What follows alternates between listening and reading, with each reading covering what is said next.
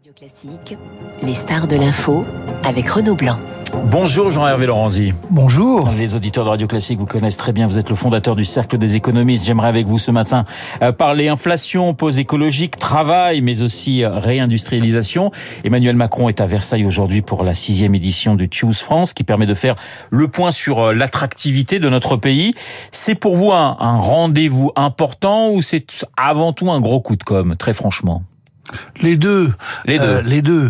Euh, objectivement, les résultats qui ont été euh, développés par EY et Ernst Young l'autre jour sont quand même favorables. C'est vrai que nous sommes en nombre de, j'allais dire, d'investissements étrangers en, sur le territoire français, le leader en Europe, pas en montant, parce qu'il y a énormément de, de centres de recherche. Ceci est lié d'ailleurs à cette très bonne initiative ancienne qui est le crédit impôt recherche, qui pousse les gens des entreprises à venir sur place, et puis la qualité de nos ingénieurs.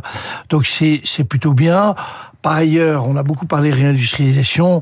Euh, maintenant, il faut passer de la parole aux actes. Alors justement, la réindustrialisation, j'ai l'impression que tous les présidents de la République en font au début de leur quinquennat une priorité.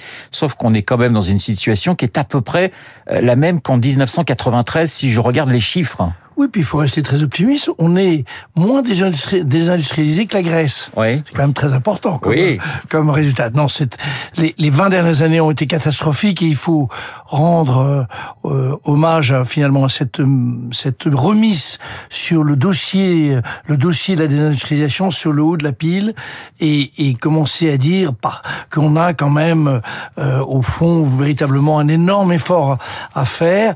L'autre jour, il y a eu un, inter, un, un papier de Patrick Artus qui était très intéressant, qui consistait à dire, on est d'accord ou pas d'accord, mais qu'il fallait mieux avoir de l'inflation qui permettait finalement de réduire la dette, le coût de la dette, mais qu'il fallait d'abord et avant tout investir. Et sur ce point-là, on peut ne pas être d'accord sur l'inflation, mais sur le l'absolue nécessité de notre pays d'investir de manière extrêmement forte, et évidemment dans l'industrie, il ne faut jamais oublier que cette affaire de désindustrialisation vient d'un discours très très partagé par beaucoup de gens, des politiques et des économistes, que l'avenir de la France était en gros le tourisme et les services.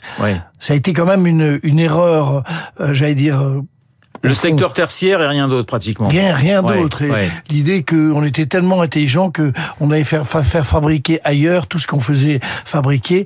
Donc sur ce point-là, c'est quand même plus on, on, on tape sur le le, le, le, le clou inlassablement en rappelant qu'il faut investir et se réindustrialiser, plus on est, euh, j'allais dire, dans sur la bonne voie. Alors, Jean-Hervé Lorenzi, l'inflation et le pouvoir d'achat restent tout de même, et vous en parlez de l'inflation, les grandes préoccupations des Français. Il y a un sondage Elab en fin de semaine dernière qui indiquait que 45% des Français déclarent boucler leur fin de mois en se restreignant. 82% déclarent ne pas être en mesure d'épargner. 8 Français sur 10 avouent aujourd'hui se serrer la ceinture.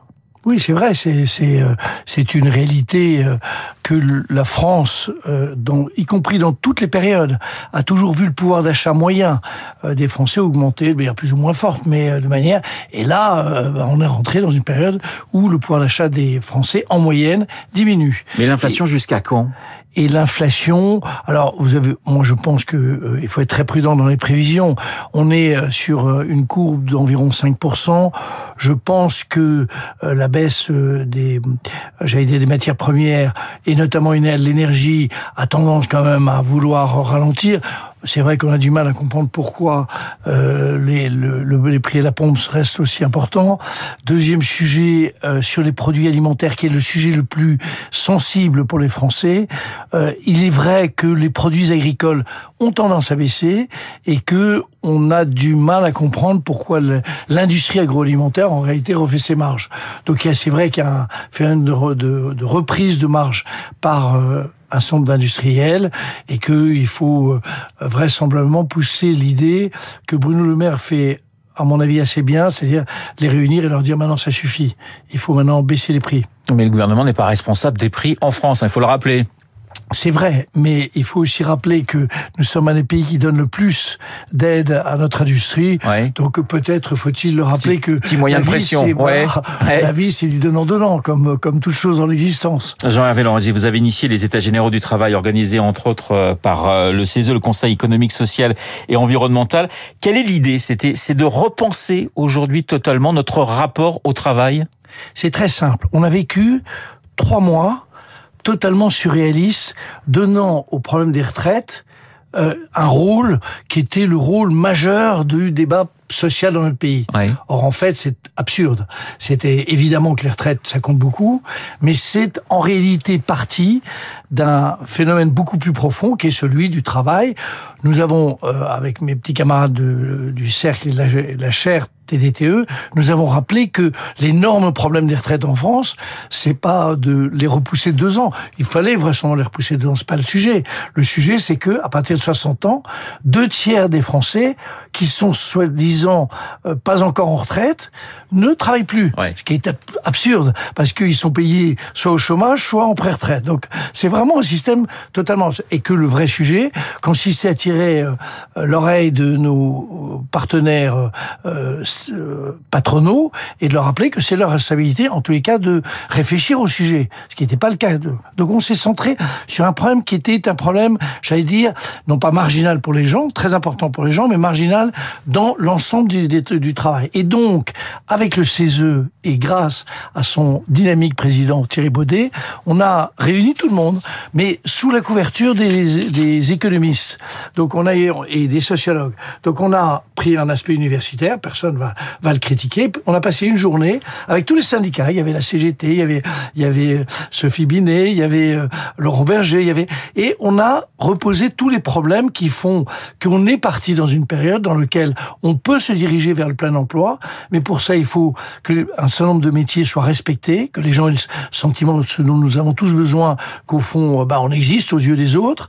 Deuxième aspect, c'est que l'on est. Ça veut dire concrètement, par exemple, vous êtes plutôt pour des augmentations de salaire dans certains secteurs. Si on oui, bien sûr. Ah non, mais que les salaires, mais ça tout le monde le sait. Les, tous les économistes au monde qui regardent la France le savent. Les bas salaires sont faibles et, et ils sont plus faibles que dans tous les pays européens. Alors c'est compensé par euh, la protection sociale pour partie, environ 40%, mais euh, de, de, fait, quand vous avez un, un, problème, mais qui est beaucoup beaucoup plus important, c'est quand vous êtes, vous démarrez au SMIC, vous n'en sortez plus toute votre vie. Vous avez un métier qui est pas considéré, vous avez des conditions de travail qui sont pas bonnes, vous avez aucune possibilité de perspective. Le, notre fameux ascenseur social, celui de la troisième et de la quatrième République, c'est fini, ça n'existe plus. Et vous avez le sentiment au fond que vous êtes dans une ligne hiérarchique, comme euh, avec euh, tout en haut les, les diplômés des grandes écoles et ça descend et tout le monde doit être euh, au garde à vous. Donc c'est tout ça qu'il faut, faut repenser. C'est une vraie véritable révolution qu'il faudrait mettre en place. Ah bah sur le travail dans notre pays. Alors une chose. Au moins des mentalités.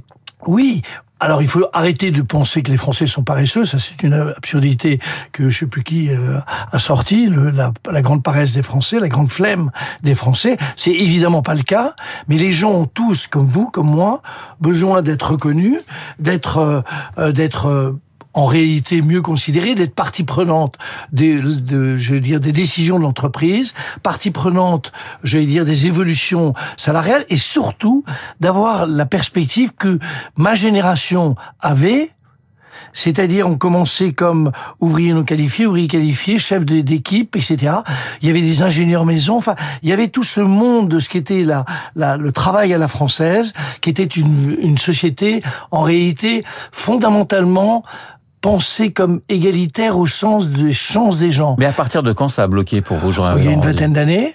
Euh, une vingtaine d'années. Alors tout ça s'est fait euh, dans une rubrique où on diminuait le temps de travail, dans le bruit, on n'a pas augmenté les salaires. Et vous avez brutalement vu pendant la, le confinement, le premier confinement, qu'il y avait des gens qui continuaient à bosser, les infirmières, tout ça, pour pour rien.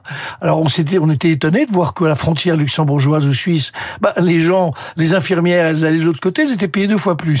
Quand même, euh, euh, c'était quand même évident. Tout ça est évident. Ça veut dire c'est compliqué à mettre en œuvre. Attention, je dis que la prise de conscience de cette affaire remet euh, dans la discussion d'abord le travail, puis les retraites. Alors et vous verrez que si on augmente le taux d'activité des des 55-65 ans, parce que c'est en gros ça de 10%. C'est la grande question, ça. C'est le vrai sujet. À ce moment-là, évidemment, euh, les retraites vont, euh, j'allais dire, se stabiliser et retrouver leur équilibre. Alors, ça veut pas dire qu'il faut pas augmenter l'âge de la retraite. C'est une décision, une discussion normale. Mais je rappelle juste qu'on est dans une histoire folle. Les Français dans le secteur privé partent non pas à 62 ans, mais en moyenne à 63 ans et un mois. Donc c'est la manière dont cette, ce dossier a été traité qui a je vais dire, bouleversé la société française. 90% des Français gagnent moins de 4000 euros net euh, par mois. Le travail sera au cœur des discussions entre Matignon et les syndicats euh, cette semaine, euh, dès demain d'ailleurs, avec Elisabeth Borne autour de la table. Renouer le dialogue, c'est c'est avant tout primordial, Jean-Hervé Laurenzi, aujourd'hui? Bah Bien sûr, parce que euh, si vous voulez, au fond, euh, retrouver de la productivité, vous avez vu que, euh, en fait, on a créé beaucoup d'emplois, et ça, c'est formidable. Hein, c'est, il y a eu près de 2 millions d'emplois créés dans les cinq dernières années. Ça, c'est à mettre au, crédit du, de, de, de l'équipe présidentielle. mais que la, les gains de productivité, qui sont quand même la manière d'augmenter le pouvoir d'achat et de croître, a eu tendance à légèrement baisser. Tout ça, c'est un climat qui n'est pas très bon. Euh, alors, moi, pour être positif, parce que c'est ça qui compte, oui à la réindustrialisation, oui à le mettre, oui à l'idée qu'on rediscute sur la manière dont on travaille dans le pays de manière moins hiérarchisée, moins à la, je vais dire, avec des petits chefs, etc. Oui à l'idée que il va falloir augmenter les rémunérations, notamment des infirmières, notamment des, petits, des profs et des instituteurs, notamment, etc., etc., etc.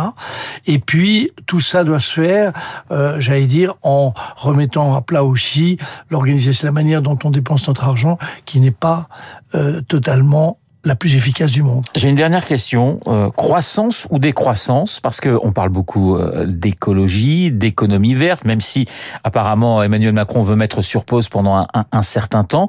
Est-ce qu'on peut faire cette transition écologique sans décroissance? On peut faire cette transition écologique en mettant quatre points de, de, du PIB, de la richesse euh, vers l'investissement de la décarbonation. Donc ça coûte très cher. Ouais. C'est très important, mais ça coûte très cher. Quant à ceux qui défendent la décroissance, je leur rappelle, mais euh, avec beaucoup de respect, sur euh, la puissance intellectuelle de leur raisonnement, c'est qu'il va y avoir 2 milliards de plus de personnes, qu'il y a quelque chose comme pas moins d'un milliard de personnes qui aujourd'hui n'ont ni eau, ni électricité, ni euh, de quoi se nourrir normalement, que je ne sais pas comment la décroissance mondiale va permettre de nourrir tous ces gens, mais je veux dire, euh, c'est une logique imparable, mais je m'incline quand même devant l'immense puissance intellectuelle favorable à la décroissance. Merci Jean-Hervé Laurenzi, on aura compris votre message sur cette dernière question. Merci d'avoir répondu à mes questions. Je rappelle que vous êtes le fondateur du Cercle des économistes. Merci d'avoir été euh, mon ce matin. Il est 8h29 sur l'antenne de Radio Classique. Dans un instant, c'est Charles Bonner que vous allez retrouver pour l'essentiel de l'actualité.